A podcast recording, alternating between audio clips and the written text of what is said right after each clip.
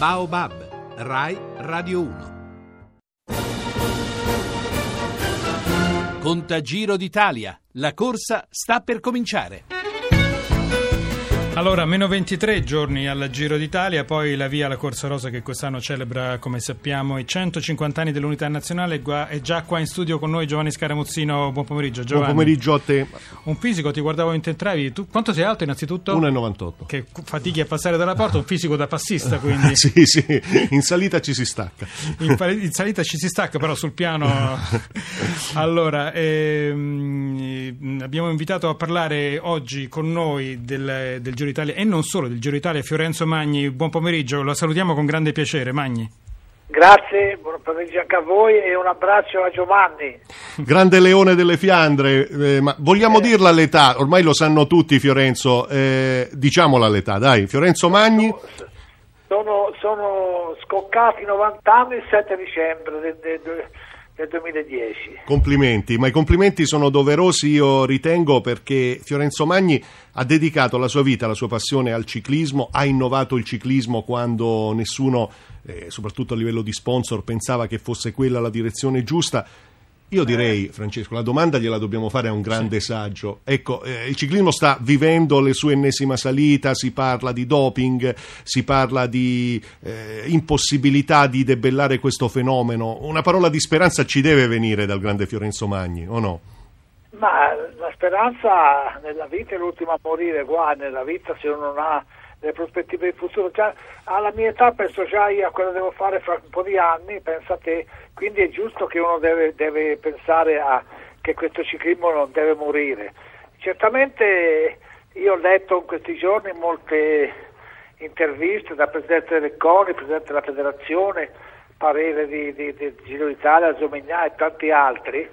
Eh, io dico che no, non si può pensare come qualcuno ha detto, con tutto il rispetto proprio queste, del professor Veronesi che ha detto molte cose, ma quella liberiamo il doping, sarebbe un, un grande errore, sarebbe come dire se uno va a fare la rapina in banca viene depenalizzato e questo non, non, non, può essere. Quindi, anzi, io credo che bisogna eh, dare degli esempi molto forti. E cosa sono gli esempi molto forti? Viene squalificato a vita qualcuno a parte il personale, come detto il Presidente della Federazione, è giusto che sia così perché i ragazzi che hanno 20 anni, anche meno, adesso fu anche la gioventù, che prende queste porcate non è che le prende perché lo sa, perché qualcuno glielo insegna. E quindi bisogna degli esempi molto forti per far capire che non è vero che si vince eh, prendendo queste porcate, ma il doping più importante, se il doping vogliamo considerarlo come una medicina che fa vincere, ma i topi è l'allenamento che deve essere giornaliero e, e, e molto intenso, la vita buona, eh, il sesso regolare, non troppo, eh, e le amicizie giuste, questo è, è, è la vita. Santa Magni, eh, abbiamo detto, iniziando questa chiacchierata con lei, dei 150 anni dell'Unità Nazionale, eh, il logo, il simbolo della celebrazione dei 150 anni compare anche sul sito del Museo del Ciclismo della Madonna del Ghisallo che conserva Cimeli, che ha lanciato un progetto eh, molto bello, molto colorato e carico di storia, perché la raccolta delle maglie, e in particolare delle maglie rosa. Maglie rosa. maglie rosa, mi sembra Posso parlare? Prego, prego. Ah, ecco. Eh, mi sembra un'iniziativa molto importante e da, da valorizzare perché ci sono già eh, una quarantina di maglie, ma noi pensiamo di accogliere 80-90 perché non solo i vincitori del giro, ma anche chi l'ha messa anche per un giorno, eh, noi questa maglia la faremo in modo di valorizzarla, nel senso che la Gazzetta dello Sport contribuisce anche in modo sostanziale per, eh, per, per il museo. E avere una bacheca con 70-80 maglie rose da, da, da, da, quando è nata, perché il Giro d'Italia è nato nel 1909, però la maglia rosa è nata nel 1931 sì. la prima maglia rosa è stata nella Milano-Mantova che ha vinto il grande Learco Guerra. E quindi noi avremo tutte queste maglie e credo che eh, per gli sportivi che amano il ciclismo venire al Ghisallo e vedere questa eh, rassegna così importante sia una cosa molto significativa. Ecco Fiorenzo, Alfredo Martini ha nella sua soffitta, il grande, l'altro grande novantenne, Eh. eh, nella sua soffitta ha cimeli di ogni tipo. Che rapporto ha invece Fiorenzo Magni con i ricordi? È uno che conserva gelosamente le coppe, le maglie rosa appunto, i trofei, tanti vinti nella sua carriera, ricordiamo tra l'altro tre giri d'Italia, tre giri delle Fiandre, eh, campione italiano e così via. Eh, che rapporto ha con eh, il ricordo dell'attività da corridore? Io ho- ho- sono, sono un conservatore in, in linea di massa in generale in tutta la mia vita. E cosa vuol dire conservatore? Io ho tutte le, le- le foto da quando avevo 16 anni, da quante ne ho 100 fra poco. E, quindi i- tutti i ritagli di giornale, le mie vittorie, le ho tutte relegate in dei, dei- dei- dei volumi che c'è, c'è la mia storia.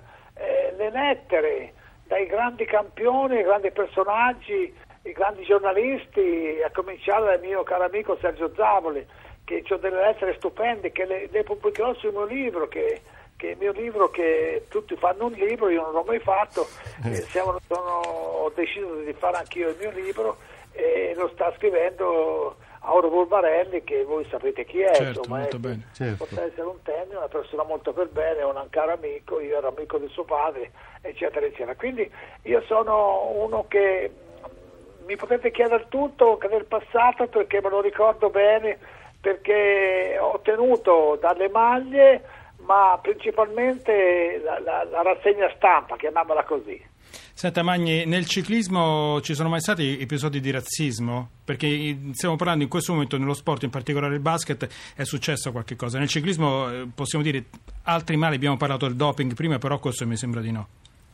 Ma eh, eh, di- di- direi proprio di no, Ecco. perché eh, razzismo potremmo dire un nordista e, e- uno meridionale. Io che sono eh, centrale, non ero né nordista né meridionale, però ho sempre avuto amici, amici siciliani, sardi, eh, campani, eh, daziali e, e- e milanesi, fin da ragazzo. Quindi nel ciclismo questa frase, questa, que- questa brutta cosa no- non esiste. Fortunatamente non c'è. Rimanga con noi, Magni, mi interrompo un attimo. Nel 1949 ho fatto un giro di Francia, c'era un certo Zaff, si chiamava Zaff, è un negro, eh, che era ben visto da tutti noi, da tutto il gruppo, anzi l'abbiamo anche favorito in certe tappe, scappava, vinceva i traguardi a premio, insomma era, era molto limitato nel- nella sua forza fisica, forza fisica sì, nella sua classe, Sì. però eh, questo è un esempio che vale per tutti. Eh, direi che eh, per noi questo ragazzo africano che veniva a, a disputare il Giro di Francia, non la Coppa di Pimpirinella. Sì, sì, il Giro di Francia, mica- Per noi è stato un messaggio molto importante. Senta, a proposito di messaggi, la interrompo un attimo. noi, Magni, come la, uno di noi. la interrompo un attimo perché a proposito di messaggi ce n'è uno molto forte che arriverà domenica eh, sui campi di basket eh, femminili, credo solo femminili. E ne parliamo con, con grande piacere. Dan Peterson, allenatore dell'Olimpia Armani Gens Milano. Buon pomeriggio. Buon pomeriggio e so benissimo chi è Fiorenzo Magni, la- il leone delle Fiandre, quindi onore di essere in, in- in onda con lui. È un piacere, anche un onore anche per noi. Senta, ehm, è un gesto, qualcuno dice, eh, alla fine che educazione è? Non, non cambieranno gli atteggiamenti razzistici con questo gesto? Eh, ricordiamo tutti in campo con la faccia pitturata di nero. guarda, eh, purtroppo eh, io- la mia teoria è che non è una questione di razzismo, è una questione di ignoranza. Eh, e, e quindi questo, che hanno fatto questo gesto essendo probabilmente estremamente non informato, ignorante vuol dire di non sapere. E loro non sapevano cosa fosse il razzismo o reazioni che avrebbero avuto, quindi loro non ci arrivano neanche al concetto di razzismo, quindi la cosa è molto più basilare, molto più profonda che una semplice striscia sulla faccia eh, nera o dire niente di razzismo. Eh, è, una questione che la gente ignorante ha detto come possiamo disturbare questa ragazza, è, è di colore, allora facciamo uh, gli insulti per la gente colore, altri idioti. Come noi, noi hanno fatto in altri sport, facciamo anche noi, pensando che la cosa sarebbe stata cioè, risoria, cioè, proprio... invece c'è stata questa grande reazione e loro non aspettavano questo neanche, neanche un po'. Io dico che non sono razzisti, sono ignoranti in materia e quindi uh, curare l'ignoranza ce ne vuole tanto. Come diceva De Gaulle, un lavoro troppo troppo grosso curare gli imbecilli. Però, eh, senta Dan Peterson, eh, però esiste il problema di educare, di rendere chi è ignorante non più ignorante, di renderlo edotto, spiegargli come stanno le cose. Well, è chiaro, eh, questo qui, se il gesto qui che fanno, fanno tutte le squadre di basket serve per questo, va bene, però prima o poi ci saranno altri incidenti nel calcio eh, o da qualche dico calcio per dire o nel basco o in un altro sport eh, quindi perché gli ignoranti cioè, eh, come dice eh, eh, eh, la madre de, del scemo del villaggio è sempre incinta sempre, quindi sì. nascerà un altro imbecille che farà la stessa cosa fra qualche anno quindi il problema è quello, ignoranza, non razzismo. Io ringrazio davvero Dan Peterson, allenatore, grazie, allenatore dell'Olimpia Armani Gens Milano, grazie per essere stato con noi. Giovanni, siamo alla conclusione, abbiamo ancora il tempo per una battuta con Magni. Sì, eh, la vittoria più bella, Fiorenzo. Eh, hai guardato sempre al passato e adesso sceglierne una è difficile. Fallo per gli ascoltatori di Radio Rai. Abbiamo ancora Ma, un minuto. Direi, eh. direi la più bella è sempre la terza. Eh, il terzo Giro di Fiandre, il terzo campione italiano, il terzo Giro di Piemonte che l'ho vinto nel 1942 e l'ultimo nel 1956 e poi l'ultimissima la vittoria mia è il Museo del Ciclismo Madonna del Ghisallo, quella è una vittoria che nessuno me la può, me la può portare via. Una vittoria per distacco, direi. Per distacco. Senta, per le, distacco. Le, le, volevo chiedere ancora una cosa, abbiamo ancora un attimo di tempo. Eh, il ciclismo vive molto sul dualismo, mm, Copi Bartali, più recentemente Moser e Saronni. Eh, non, non, un, mm, non, sarebbe stato bello avere un antesignano forte anche lei, come, come lei, lei, da, da ricordare con un binomio? Lei ha centrato il problema. Il ciclismo ha vissuto da, da, da, dalla storia, dall'inizio, da Girardengo Bellone a Binda Guerra, a Coppi Bartali, Mose Saronni, del dualismo. Questo purtroppo non c'è, ma non solo in Italia ma nel mondo. E questo viene a trovare in modo che ci siano dei grandi campioni che non vincano una corsa uh, in primavera e poi, poi non vincano fino all'anno dopo che vincano da, pri- da prime corse alle ultime. Questo è il ciclismo di domani, dovrebbe essere il ciclismo di domani. Speriamo che la mamma dei campioni sia sempre incinta allora. Grazie davvero a Fiorenzo Magni per essere stato con noi, saluto anche Giovanni Scaramuzzino della Redazione Sportiva.